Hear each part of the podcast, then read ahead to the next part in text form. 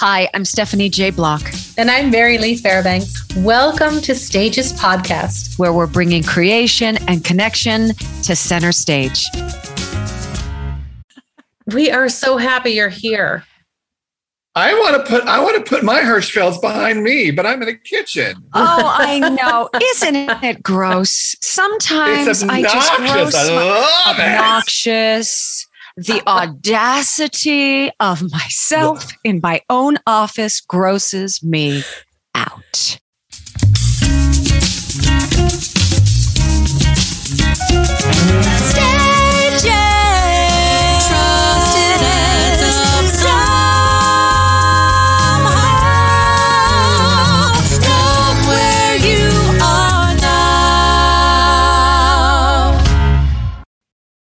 Today's guest is a very old and dear friend.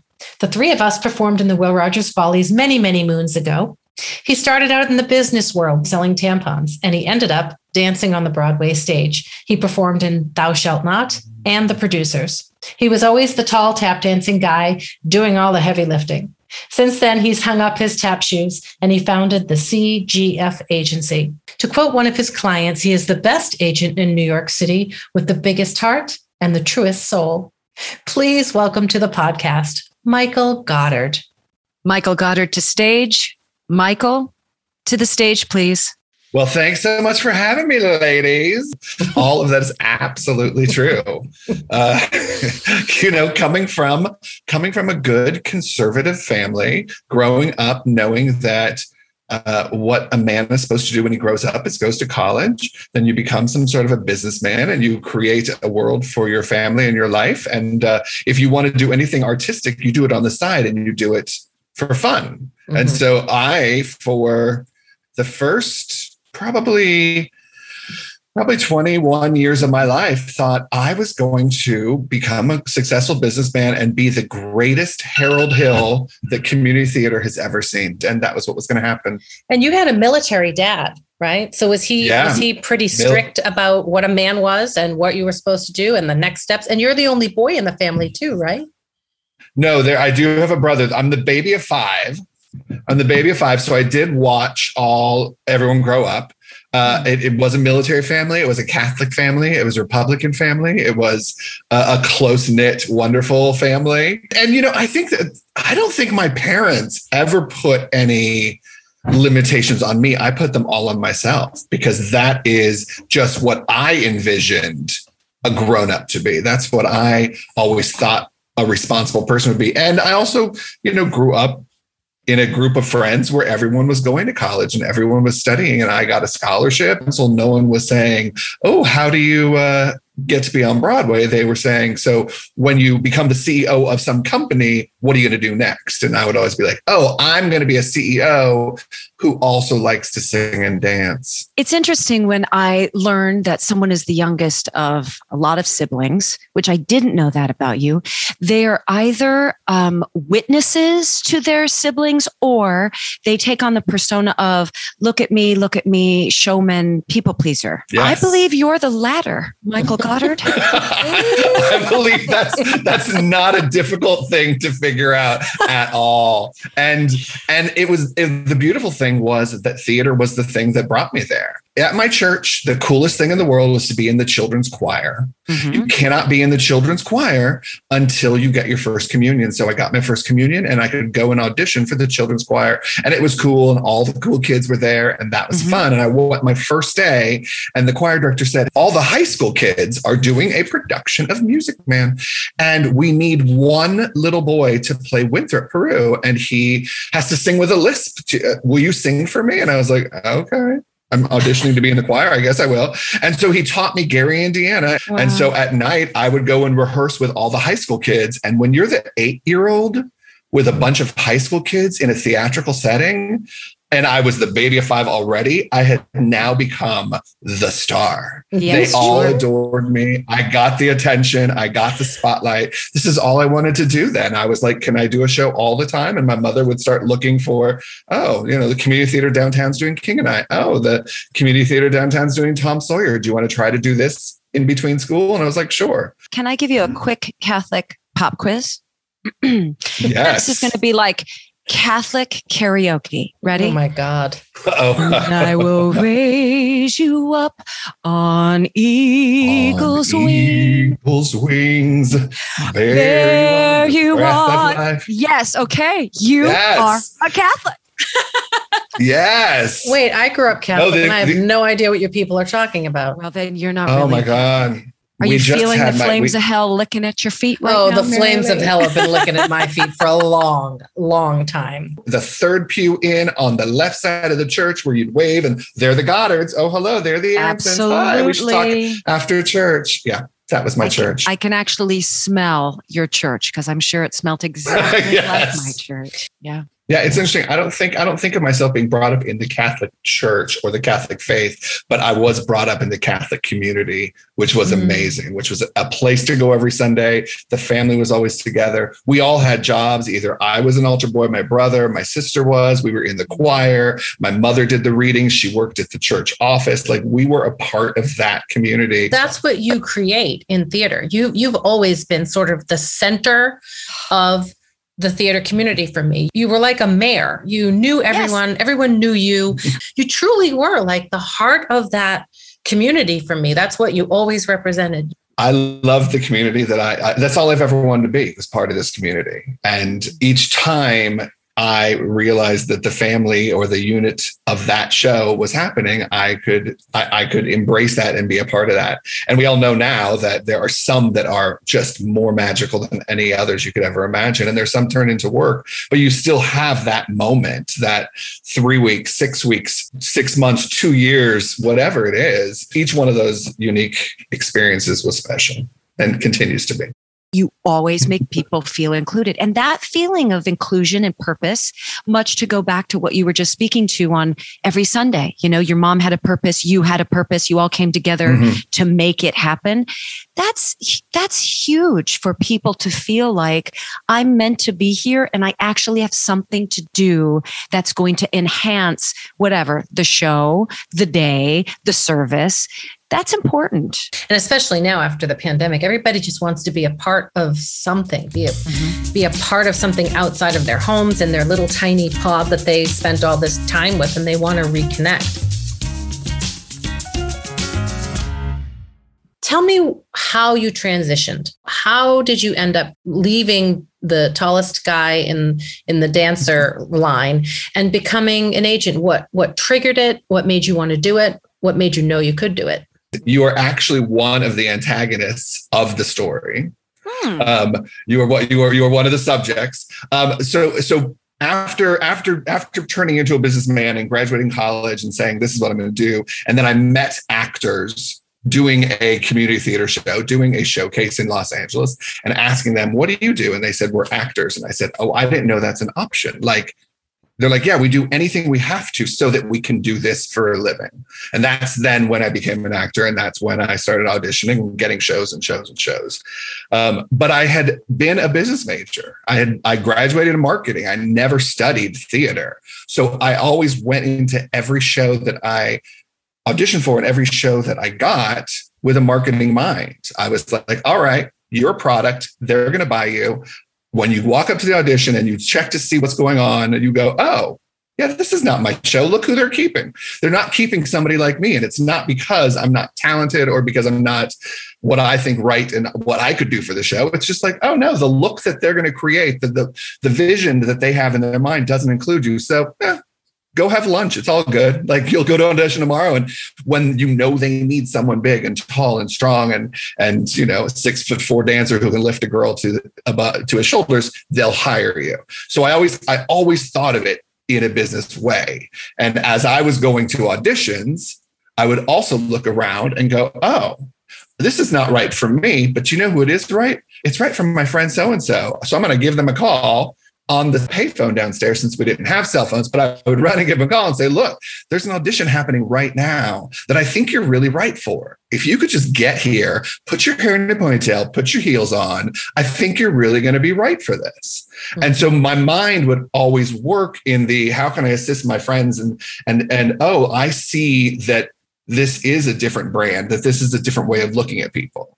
But Mary Lee, after we worked together and we moved to New York and you started auditioning, um, I would hear about a show and I'd say, Oh, Mary Lee, they're doing this show the first gig you got after the show we did was Guys and Dolls, and you were the you know the lead of that. Right, and Sarah. The next some the, the next something or other was happening, and I was like, "Oh, did your agent get you an audition for this?" And you said, "Well, no." I said, "What? Why not? This would be perfect for you. It's really funny, and has to sing really well. You'd be really great for this." And I think you had said, "Like, well, I don't think my agent thinks I'm funny.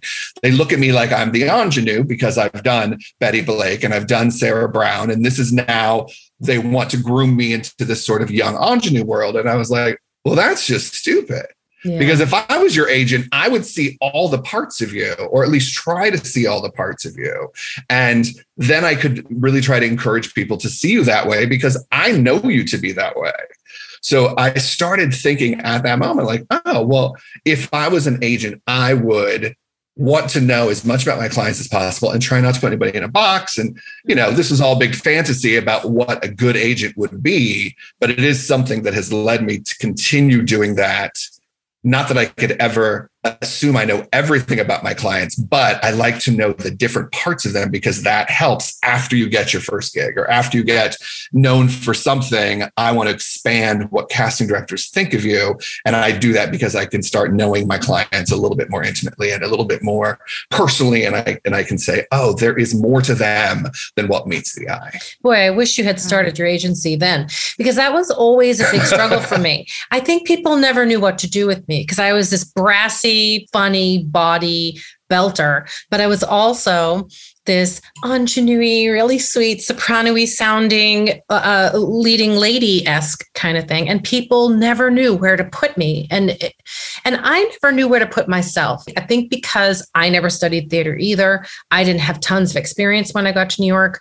It was one of those things. And my parents said the same thing like, you do theater on the side, theater's a community thing. I didn't know a lot going in. And I wish I had understood this is what makes me special. And this is where my, my power could lie. And it never gets easier because as going through these college programs for musical theater, many are graduating and in three or four years have decided all they want in their life is to be the next Stephanie J. Block. Oh, and I go to their yeah. showcases. No, it's true. And and they will sing two of your songs. And I'll be like, hey, you know what? Don't sing her songs if you can't sing them better because all I'm doing now is thinking of her. And I know that you're singing Get Out and Stay Out with the power that you believe she taught you how to do by listening to that recording over and over and over again. But that's not what makes you unique. That's what makes her special. And so I can hear and I can tell when someone's just trying to imitate who mm-hmm. they look at as what they want to become. And that is an uninteresting performer. When you find somebody who performs whatever song, it can be a song I know really well, or it can be an original song, and they do it, and you look at them and you know they're doing their version and it's authentic and it's real, then they have moved higher up in any sort of like they're already ready. I'm like, good, you get it. You yeah. get what makes you special. And it's if I could teach people how to do that, I'd make a million dollars. I always ask young performers when they're presenting a song, why did you have to sing this song? The, the, catalog out there is, you know, hundreds of thousands of tunes. What made you have to voice these lyrics today in this moment. And if you can't come up with a real, not just a qualification as to why, but a really in depth emotional connection to the song, then if I tell them if you don't have something to say, sadly, we're not going to listen. We can hear your beautiful voice, but we will stop listening about the second or third staff down because you're just not connecting to it in a, in a way. Mm-hmm. Yeah. I don't necessarily expect someone to know this at 22. It helps them in their next steps the sooner they know this. But I've seen people figure this out at 28 or 30, and then their career really blossoms. And for them, it took them 10 years to figure out, oh, who the heck am I? So I've seen those people blossom amazingly as well. But as soon as you can figure that out and really celebrate it, the better. And when did you find the clarity of who exactly you were? Or mm-hmm. is the search still continuing? I, I I think that's always for me. That's always continuing. I mean, performing wise, I always just sort of put a certain brand on me. My goal at that point was to be a working actor. When I look at my clients and I encourage them who want to really establish something great with what they're doing, then I, I, I want them to to learn more about that quicker and sooner. I don't know if I personally do because that's you know that's the personal work we're all doing on the side. But uh, it's that's a hard thing. Do you feel like you hire or take on a client by seeing not only their talent but also by seeing their person? Are they equal the the level of humanity and the level of artistry? Yeah, I think the talent gets us the interview and the interview gets them representation. I can see the most talented person. I think it's just amazing. And if the interview is like, oh, they're trying to be someone else and they're not really comfortable in their own uh-huh. skin, and I will not feel comfortable introducing them to the head of ABC or the head or Bernie Telsey or Tara Rubin, then th- we're not going to be a good team together. I know they're going to do great things because they have so much talent, but the identity and the ability to talk to me every day and talk about your fears and talk about your goals that is what makes me want to work with you. Do you miss performing? I missed half hour. Half hour is my favorite thing in the entire world. I miss walking into that stage door at half hour and going to the wardrobe uh, department and laughing and kikiing with them and walking up to the women's dressing room and going in and sitting down and doing, you know, playing and being silly and someone screaming, Michael, it's 10 minutes. I'm like, oh, okay, I got better. hurt, You know, then stopping by over here and then running to get my clothes on and then and running down to stage where that three minutes of everyone catching up about everything that happened in the past 24 hours hours and getting into character and getting into that moment and then saying, okay, here it is. And the music starts, you go, all right. And the second that character come up, I'd be like, oh no, I'm good. This, that was what I wanted. Yeah. That's, that's what I love. I don't necessarily need to kick and dance and do all that kind of stuff because I do that on a daily basis, just in a personal life. But uh, the, the the community, and and that's why I'm so happy to still be in the community and still be such an active part of people's careers and their lives and and watching my friends succeed and in so many different ways and still being a part of it.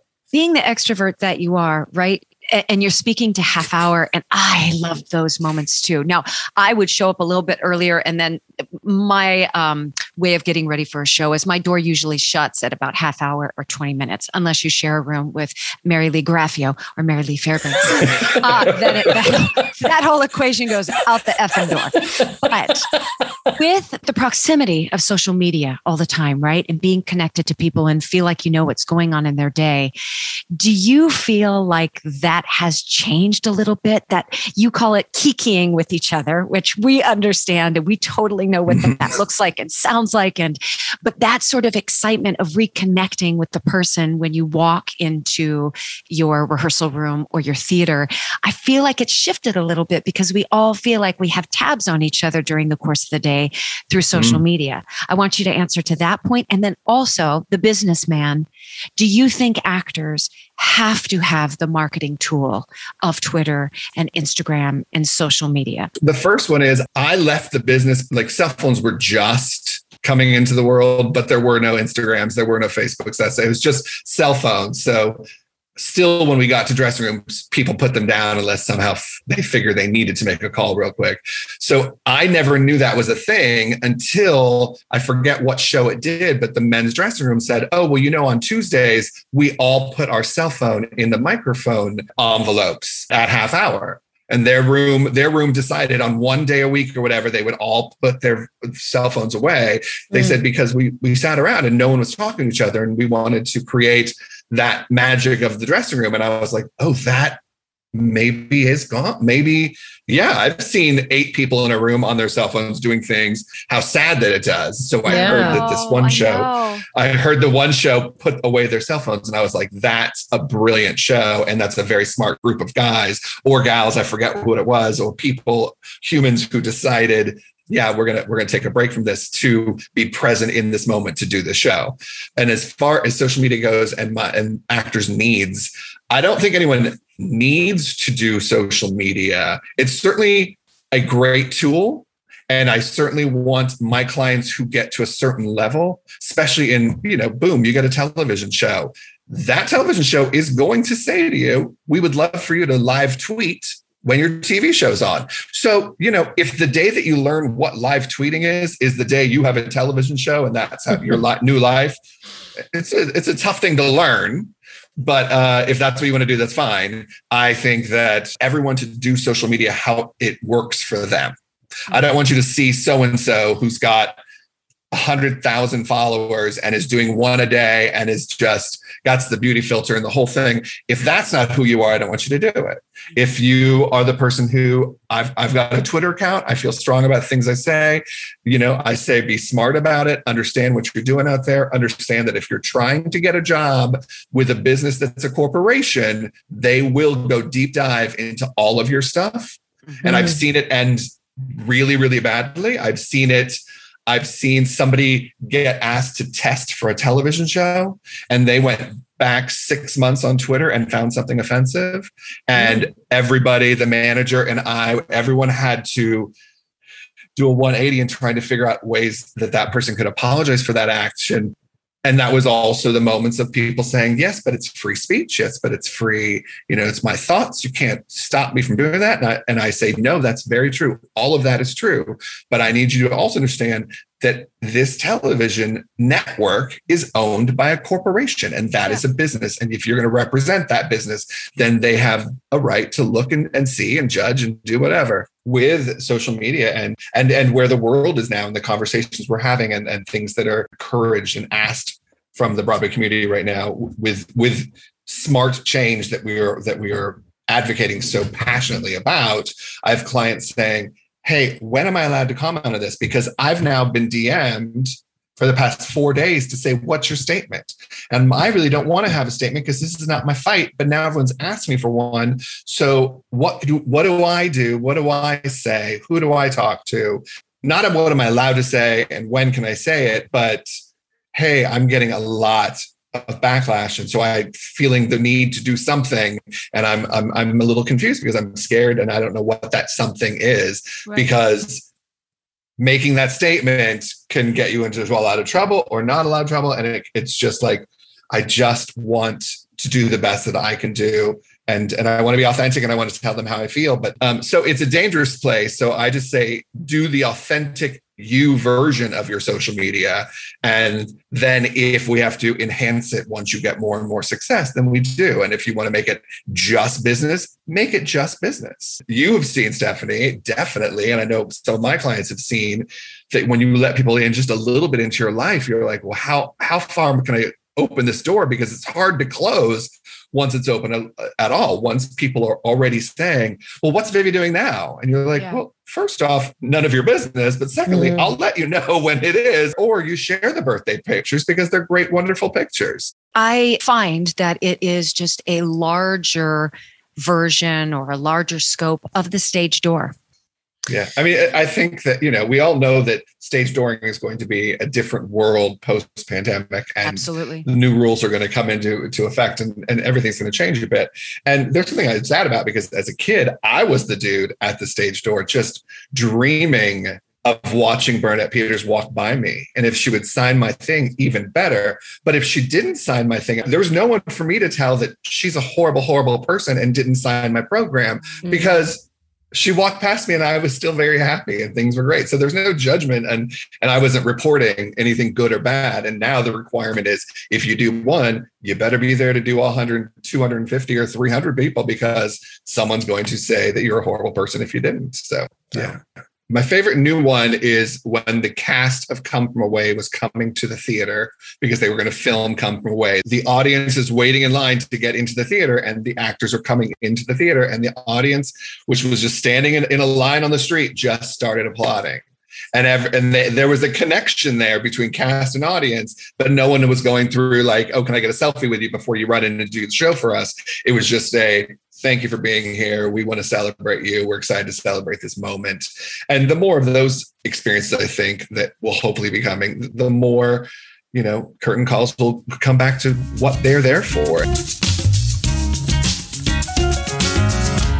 So, speaking of curtain calls, when did you decide that you were no longer going to dance and you were going to move into a new career? How did that happen? I had done the national tour of the producers. I was in my mid 30s. I did it for two and a half years. I was the swing. I was like, I'm gonna ride this out and cash this puppy. I'm gonna, I'm gonna get the coins. Things are great. I came back to New York at 37. I had money. I was like, well, I can be very specific about what I audition for next. I would only audition for things that I knew I was going to get, that I knew they would like me for. There was a production of Camelot happening at the North Carolina Theater with Debby Boone as Guinevere.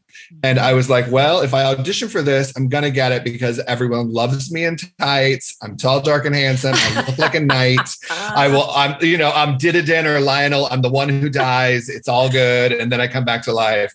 But I got to the theater and I thought to myself, wow, I've got to have wear tights for the next three weeks. Ugh. And I realized, oh, you, that's the first time you ever walked into a theater and you thought to yourself, oh boy, here comes the next three weeks. And that was like, okay, you're this is it. This is the beginning of your transition. This is what's going to happen. Um, i started letting people know like yeah i know. I'm, i might be done pretty soon. Uh, my best friend andre told his agent i had met her before. I had called on the phone. I had talked to her about being an agent. She said well if you ever want to come be my assistant because that's how you start in this business. And i said well thanks for the invite but i, I keep getting work so i don't need it right now but i'll call you when when i'm when i'm ready to actually transition because you can't be both at the same time. So after Camelot, I communicated with this agent and said, I think I'm going to be swapping and joining the agency world. And she says, terrific. Will you, will you be an intern starting tomorrow? And I was like, well, actually, I just got booked doing Damn Yankees. So I just booked I'm myself Damn- in a new musical. Yeah. Is that a No. conflict of interest? Not, not that's not. No, so- I had just auditioned for Damn Yankees at Arena Stage, and I knew it was three months, and I knew I could go and do it, make some money, and then I could come and become an intern. And at that point, not make money and still be okay. And I said, if you can wait for me, I will go do my last show. I will hang up my dancing shoes on my very last day. And the very next day, I'll come work at your agency. And that's what I did. And throughout that entire experience, I was doing the show, and my cast members were like, Oh my God, are you auditioning for things? Like, what's happening next? What are you going to do next? How are you? Oh my God, Michael, this is such a stressful time. And I was like, Oh no, I'm good. I'm actually going to retire. Um, and I'm going to no longer do show business and I'm going to learn how to become an agent starting tomorrow. And people are like, no, but I mean, but you'll be back, right? Like you're not done. And I was like, no, no, actually, yes, I've done everything I needed to do. I danced on Broadway. I did a national tour. I went to Europe. I, I've, I've been on a cruise ship. I did regional theater. I, I did it. I did everything I needed to. And so now I'm transitioning because at 37, if I don't start career number two soon, it's going to get a little late. And so that was a specific day and it happened. And I went to my first day and I was there in the first week. I picked up the phone. I was answering phones at the agency and Tara Rubin said, Hey, it's Tara Rubin. I was like, Hey, what's up? It's Michael Goddard. She goes, Goddard, what? What are you doing? And I was like, Oh, I crossed over to the dark side. I'm gonna, I'm, I'm joining the agency world now. And she's like, What? And I was like, Yeah. She goes, Oh, well, then could you set up these appointments for me? And I was like, Absolutely, let's get this done. It was that It was clean. ve- there were no like- like, emotional apron strings or anything like that. the one apron string happened probably three months into the internship when Stroman put out the breakdown for Young Frankenstein, Mm. wanting tall tap dancing guys. And I thought to myself, oh, was Oh. that my last one? Should I have waited for that one? And then I was already doing the agency thing and I went and saw the show and I was like, oh no, actually that wasn't mine. Nope, I was I was on the right track. And I just kept doing it. I I felt that most people in the business, when they decide it's time to do something else, when they pivot to a new career, I expect and, and have seen great success for about 95% of all of those people because those people have made a decision and they have such wonderful work ethics. You show up early, you show up usually at half hour.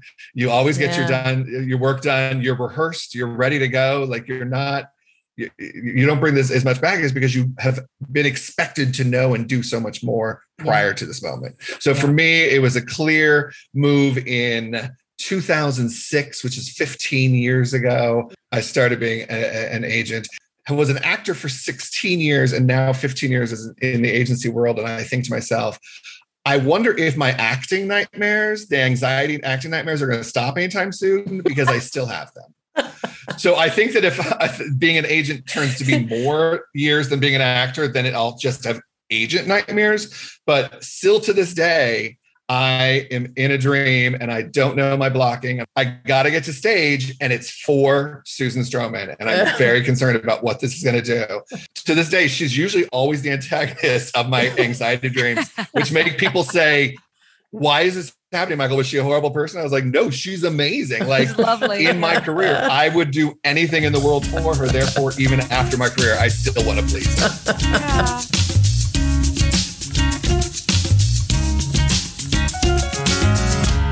Do you feel like mama hen to your little chickens with your, with Oh, your all the clients? Yeah. Which is why when they do do a new show with somebody that I know, if if I had somebody in Cher, which I did, there would probably some moments where I like, oh my gosh, that's awesome. Do me a favor, don't talk to Stephanie about me for at least six months because Stephanie knows stories about me for for 30 yeah, exactly. I say the same thing about dennis stowe. If some one of my clients goes to aladdin i'm like don't talk to dennis stowe. He knows the real me and i don't want you to know that yet. And so some of my younger younger clients will also call me and be like wait so wait wait so like you were like an actor? And i was like yeah we talked about this in the, in the uh, interview. And they're like no but like people know you like yeah but let's let's not think about that one because i'm your agent now so let's get back to work to business so it confuses people but it's uh it's fun it's and fun nobody's that guy. listening, you know, so you can just tell Mary Lee and I, who's your favorite client? really, no one's listening. It's okay. like all my children i don't have a favorite No, no, except no. every day every day the favorite is the one who i call and say uh, i need you to get this self-tape done in the next four hours and there's 16 pages to learn and they say okay we go Ah. that's why you're my favorite And now it's time for the five questions. Tell us something surprising about yourself that most people don't know. Oftentimes after work in the evenings all i want to do is go home not talk to anyone and just like curl up on my couch and watch tv and not speak to people being the extrovert that i am i don't think people know that that there are times when i really am just choosing silence Do you talk to Shane? no sometimes sometimes sometimes no The off button is universal. No, no, It's and- off. and i love my husband with all my heart but there are times when i walk into the apartment and if the lights are off i go ah, that means he's not home yet and it's my time Uh, Michael Goddard, do you have a good luck charm or a ritual that you used to do when you're performing or that you still do? It doesn't matter whether you're, you know, boarding a plane or about to do a performance or making a big deal for a client. the ritual for me was like going around and saying hello to everybody and uh, doing one quick plie to warm up. Yeah, no, re- no real good luck. Just just touching base with the, the people that I was going to have experiences with that night. I think was just connecting with them. Okay, if you could go back and talk to your teenage self, what would you tell him? Uh, you don't have to do anything you don't want to do. You can follow your heart, and uh, it will lead you to where you're supposed to be. Seemed like that all along for you. Sure, but I think now if I could do, redo everything, even though I'm really happy about my marketing degree, I still I still dream of going to University of Michigan studying musical theater. I still ah. I still wish that you know I hadn't really wasted two years in the track track team because I sucked. I was bad. like I should have just realized just because my siblings are great at track, maybe that's not my sport. yeah, You know, and not Yeah. needing to do all the extracurricular activities for my resume, but yeah. really fine tuning, finding the ones that you really, really love. Yeah, I don't, I don't regret any of the things I did because it led me to who I am today. But there's some things I could have like not done without. Yeah, my aunt told me one day, if you hate basketball, just quit. Because the basketball coach grabbed me and said, please, if I can groom you for the next four years, you will be good someday. And Mm. I, I was never going to be good. I was going to be horrible. At my sophomore year basketball team, I walked up to the coach during a game and was like, "Hey, look, I know I'm going to be on the bench all night. So at intermission, is it okay if I leave because I have an audition?" So at that point, I should have realized that's not my sport. It's okay. It's all right. Don't waste your time. Uh, next question. If you could have any ability, any talent, it could be supernatural, it could be whatever, what would it be? Hmm. There's some clients I wish I could sing like. Mhm. and I and I made a career singing and dancing on stages Um, I just know I wasn't as good as the people that I know and love and admire so much. If I could open my mouth and sing like Norm Lewis every day, Oh. I would not speak. I would not speak another word. Okay, last question. If you were a nail polish color, what color would you be and what would the cheeky little name be? Paint the town red.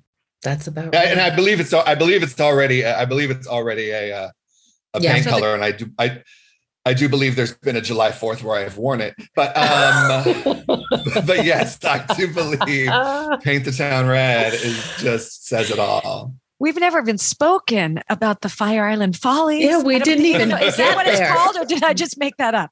It's called something No, you else, made that up. It's called the It's- invasion.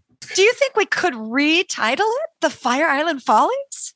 no, because I think going. there's probably the, the Cherry Grove Arts community probably has that as in their in their community house. The history, the the the beauty, the the joy. And when you say, "Do you miss performing?" I go, "I don't have to because I get 90 seconds every year in front of thousands of people where I get to do something really crazy and stupid." Do you have a drag queen name?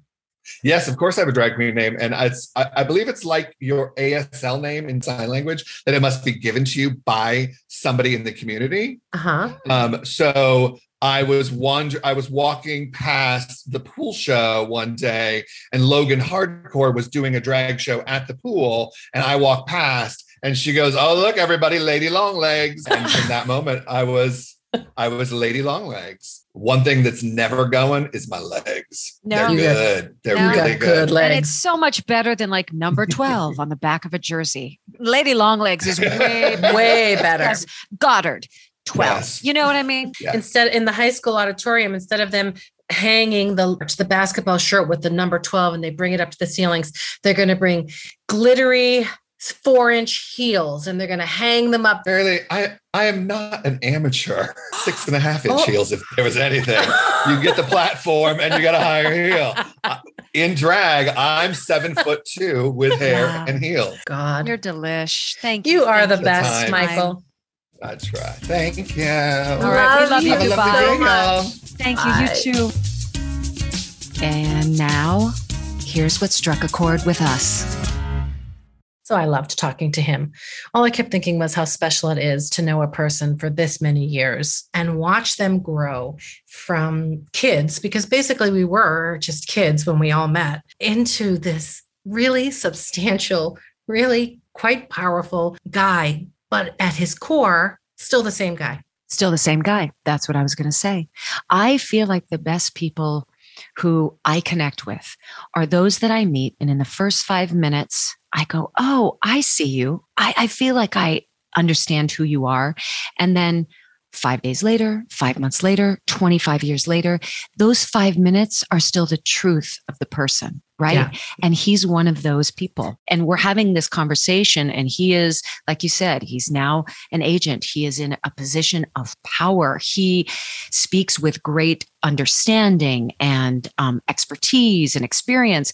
But that is the same man we met that long ago. And man, is that a comfortable place to be as a human and a friend to know that this is familiar ground to me with this person? It's total authenticity. There's just not a pretentious bone in in his body. He has no guile, you know, and I just love that about him. I would kill for his legs. And when he discussed, you know, you can envision him in the tights and the shoes, and he's now over seven foot. People, these legs go on for a long time. And his legs are all muscle from oh, from ankle to ass. It's just a muscle. I can't stand it. But the other thing that we touched on that um, really has stayed with me, we were talking about the community that both of you guys found through the church. I Yeah. honestly cannot relate to that. I mean, as a kid, I did go to church and did not have that, you know, Sunday potluck thing, didn't have uh, a, a role within that community. It just wasn't really, it was almost like a duty. We went, we Mm. checked the box. I didn't ever really get very much out of it. It was sort of fire and brimstony. Um, the minute I didn't have to go, I stopped going. But there's also a part of me that craves community. I long for it and I get very lonely when I don't have it in my life. Last night, I was on another Zoom meeting where Gavin Creel was part of the evening. And he said something to me. He said, You know, I studied religion when I was in college, and the word religare from religion, religare, the Latin definition is community, fellowship. Mm. To gather. Mm. And I thought that's what it was. Of course, at the, you know, the center, the discussion would become God, Jesus, uh, Muhammad, you know, or about some sort of text, the Bible, the mm-hmm. Quran, the Torah. Mm-hmm. But it really has always been, I feel very lucky and very blessed. And I think that's why I'm sitting here today as a woman of faith, because along with that faith came a place for me to belong, a place for me to be loved, and a place for me to be uplifted. And that happened through the religare of, of church every Sunday. And I didn't know that about Michael. I think we had spoken about our um, Catholic backgrounds and giggled about it, but we've never like spoken in depth about his sort of rooting and and who he is now because of that faith and that gathering. And so yeah. I was surprised, but not surprised because he does walk as a man who's got you know, a, a community around him. And that happens because of how he was raised and the community with which he was loved and raised. Yeah, and he creates it. I mean, for me, he was the center of my New York community. It was yeah. his apartment I always went to. He knew everyone. It was always his gang and his parties, and he completely created that and welcomed everyone. Everyone felt as special as we feel to right. him. And right. it's not phony. It's not that he's phony. He's just truly welcoming to everyone. And I think people are really missing the sense of community in their life. And it's really right. all that anybody wants is to be seen, to be a part of something, to feel that you're uh, secure and safe and loved inside of something. To speak very quickly again, I know throughout this podcast, I'm going to mention Cher a lot because she really is this deep font of um, belief systems and powerful affirmations. And one, she always said that when she performed, it felt as though it was her ministry. And I feel the same way about gathering people together to tell stories and theater. That is a religare. That is a place where we all come together in a community and connect to open our minds and our hearts to expand ideas. And it happens through storytelling. So again, Michael Goddard, his being raised in this community of faith, that just translated and evolved as the community of theater, but the essence of people gathering mm-hmm. to want to be together and share in a similar experience, that is the same. And that is the ministry of live theater and art and singing to, together or the collective thinking, you know, as a group right. when we gather. It's totally true. And it's transformative when you're in that space and it's yeah. cleansing renewing, yes, uniting. That is theater for me. That's I right. think that was also part huge part of the attraction for me. But anyway, I think Michael Goddard is a just a lovely human being. And um, and I'm really glad that he sat down and talked to us. Me too. See you soon. Oh, love gosh, you. I love you too. Have a good one. Bye. So if this episode resonated with you, please follow, subscribe, and share. You can always find us at stagespodcast.net. A big thank you goes out to our assistant and doer of all things technical, Saren Cho. Thank you to Noah Kaiserman and Garrett Healy for our beautiful original music, Melanie Von Trapp for our Stages Podcast logo, Brock Grenfeld, our sound engineer, and Allison Arns, our PR and social media expert. And thank you, our cast members, for joining us today. We hope you come back next week.